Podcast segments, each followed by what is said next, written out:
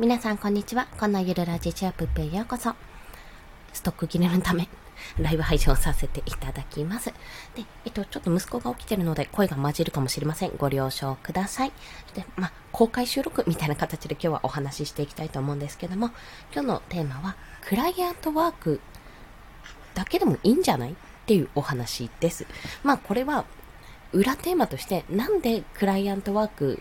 だけじゃダメなんだって、まあそういうお話もあるんだっていうことについてお話ししたいんですけども、まあ、これはですね、あの、本当に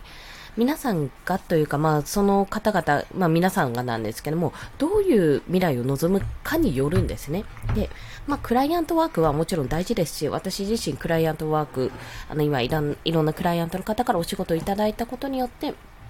いろいろこう、なんていうんですか、まあ変な話、おは、お話じゃなくて収益を得られてるので、まあそういったことでもありがたいんですけども、やっていく中でやっぱクライアントワークだけじゃこれ食っていけないなって思ったことがあったんですよ。で、まあそれを踏まえて、じゃあなんでクライアントワークだけじゃダメなんだってことについて、まあ私はこの1ヶ月2ヶ月ぐらいですね、あの、についてお話をしたいと思います。で、まあ結論から言うと、自分が動けなくなったらおしまいだからなんですね。で、なので、もう、もっと言うと、月にそんなに稼がなくていい。変な話ですね。月に、まあ、5万とか、あの副業でもいいですし、ちょっと自分のお小遣いみたいな感じで稼ぐ。まあ、立場として皆さんが働いている方や子育て世代なのか、もしくは学生の方なのか、それはいろいろ様々な状況があるかと思うんですけども、基本的にそんなになんかがっつり稼がなくていいっていうのであれば、全然クライアントワークで月に何万円っていう形で稼ぐっていう分には全然ありなんですよ。まあそしたらまあアルバイトとも一緒なんですけども、まあでもある意味ね、自分のスキルを使って稼ぐことによって、まあどんどんそのスキルを高めて、将来的にそっちの仕事に就くとか、まあ、そっちの方の腕を磨くっていうのも全然ありなんですけども、もし本業でがっつり食っていく、まあ、月に、あの、正社員並みの給料を稼がなきゃいけないっていうようであれば、クライアントワークで食っていけることももちろん可能なんですけども、可能なんですよ。なんですけども、あの、言ってしまうと、やっぱ2パターンに分かれると思うんですよね。2パターン。一パターン目としては、その、どんどんどんどん自分の価値が上がって、自分のスキルがね、いろいろ認められて価値が上がって、単価を上げる。まあ、一つ一つの案件が、かなり価格の高いものになっていって、まあ、要は引く手あまたる状態になって、まあ、ある程度の仕事をすれば、だいたい自分の欲しいだけの金額は月にいくらいくらって形でいただけるっていうような状況になるパターンか、要はクライアントワークの最たる道みたいなところですね。売れっ子クライアントワーカーみたいな感じになるか、もしくはですね、そのクライアントワークだけじゃなくて別のところいろんな収入口を見つけるかのっていうところだと思うんですよ。で、まあ、クライアントワーク自体も、まあ、いろんな収入口を見つける、まあ、例えばデザイン一つにおいても、いろんなクライアント先があって、そこから月にね、いくらいくらいくらって感じで、まあ、月に2万のクライアントえー、月に2万ずついただけるような方が、まあ、10件あったら、そんなクライアントさんが10件いらしたら、まあ、月に20万は硬いみたいな感じでやっていくっていうのも全然ありなんですけども、あの、やっぱりですね、まあ、それって、難しいところもあるし、大事だし目指すべきところはあるけども、まあ、やっぱり働いてなんぼの世界になってしまうと。で、私自身はですね、働くのが好きなんで、それは全然、あの、結構ゴリゴリやるのは構わないと思っていたんですが、やっぱり、あの、今回ちょっと、うち一家総出で体調崩しまして、あの、一家総出で体調崩すと、要は、あの、大変なことになるんですよね。特にね、大人がやられたわけですよ、今回。子供は元気なんだけど、大人がやられても保育園にも連れていけないような状態になってしまうと、もうなんか子供は元気なの大人ひいひいみたいな状態ってなかなかしんどいんですよ。で、じ、思ったように時間も取れないし、かといってじゃあ朝活とか、じゃあ夜にちょっとやるっていうほどの時間も取れない。まあそんな体力もないってことになってしまうと、そんな時に、あの、パパってこうね、自分の実力、スキルがあって、いろんなこう、いただいてる案件がパパパパできるようであればまだいいですけど、そうじゃない場合ってだいぶきついんですね。もう、だいぶきついんですよ、これが。で、まそれを知った時に、あ、私違うな、確かに働くの好きだし、デザインするの好きだし、ゴリゴリし、あの、やっていくのは好きなんですけど、案件こなしていくのは好きだけど、これ体調ありきであって、マジで体調悪くなった時に、まあ、今日もゴリゴリやるぜ、イェイイェイってできないなって思ったわけです。で、そんな時に、やっぱりクライアントワークだけだときつい。もしくはクライアントワークでもめちゃめちゃ楽な、もう比較的楽だけど月に1万円もらえるみたいな感じのがあればまた別ですよ。そうじゃないとしたら、やっぱり自分が動かなくても稼ぐ仕組みっていう、私のこの音声配信を始めたきっかけとか、あのフリーランスになると、なるって決めたきっかけでもあるんですけども、その、せあ、加藤さんこんにちは。ありがとうございます。すいません、ちょっと、またまたライブ配信続きですが、よろしくお願いします。今、クライアントワークだけでも食っていけるけどねっていう話してますね。すいません、ちょっと喉があれなのですが、結局、その、まあ、クライアントワーク一つにしても、じゃあ20件の、いや、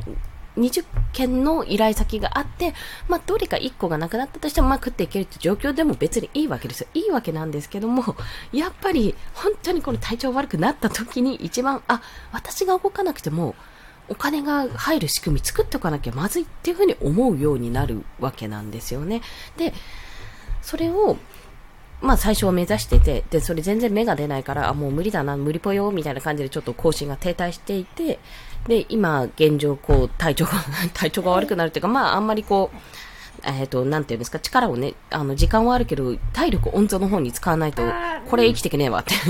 いうような、これは、あの、元気な子供たち相手にやっていけないわってことで、いろいろこう、いろいろ自分のやることをちょっと削いで、そっちに向かっていってるわけなんですけども、そうするとやっぱり優先順位って、まあ、クライアントワークになるわけですよ。まあ、こあ子育てとか別にしてね、仕事の優先順位ってクライアントワークになって、自分のコンテンツ作りとか、まあ、SNS の更新とかは結局おざなりになってしまうわけなんですね。ってなると、まあ、クライアントワークはもちろん大事だし、契約なので、それはいいんですけども、結局、それをやってしまうと、まあ、自転車操業のようになってしまって、あ、なんか今月、今月っていうか、うん、例えばですけど、あ、なんか今月全然、あなんか、あの、体調崩しで、体調崩れてばっかり納期も結構伸ばしてもらったものばっかりであまり仕事ができなかったから全然稼げなかったみたいなことも結局起こってしまうわけですね。やっぱ不安定になってしまう。って考えたら、その、収入の主軸っていうところが、あの、クライアントワークでも全然いいんですけど、やっぱりその何個も何個もブログとか、まあ、音声配信もそうですけど、その自分の、その仕組み化ってところにもやっぱり力を注いでいかなきゃいけないと。で、そこで難しいのは、じゃあ力を注いでいくならそれを作んなきゃいけない。まあ作っている。けども伸び悩むってとこなんです。で、そのメディアを作るっていうのが、まあそれこそ専門知識とか通して、情報とか通していろいろ通してこうバーって、あの、頑張って作るのももちろん一つですし、それとは別に自分のこのやってることですね。私で言う、今、ようやく月10万達成したんで、今度は月15万、月20万とやっていきます、みたいな。まあ、な、なんて言ったらいいんだ私はなんだろうな。産後3ヶ月間、三、ん三、え？子供、第二子産んで、あ、産後3ヶ月から フリーランス始めましたみたいな感じですか？まあ、まあそんな、そんなんでも頑張って月10万稼げるよって、あのー、父の身を抱えながらも月10万稼げるようになるよっていう発信をね、こういうふうにしていくのであれば、やっぱり、更新もどんどんしていった方がいいんですけども、それってやっぱり、あれなんですよ、爆発的にバーンって受けたりはしなくて、やっぱ徐々に徐々に徐々にこう成果が出るものじゃないですか。だからこそ、あ、ちょっと今はそれどころじゃなくて、もっとなんかがっつり月に1万とか5万とか入ってほしいんだよって思っちゃうと、やっぱクライアントワークに行きがち。だし、それは大事なんです。そっちの経験も積まなきゃいけなくて、むしろそれがないと収益もないし、経験も積めないから、クライアントワークはやるべきなんだけども、コンテンツも同時に作んなきゃいけないっていうこのバランスにね、多分苦しむ時期が来るはずです。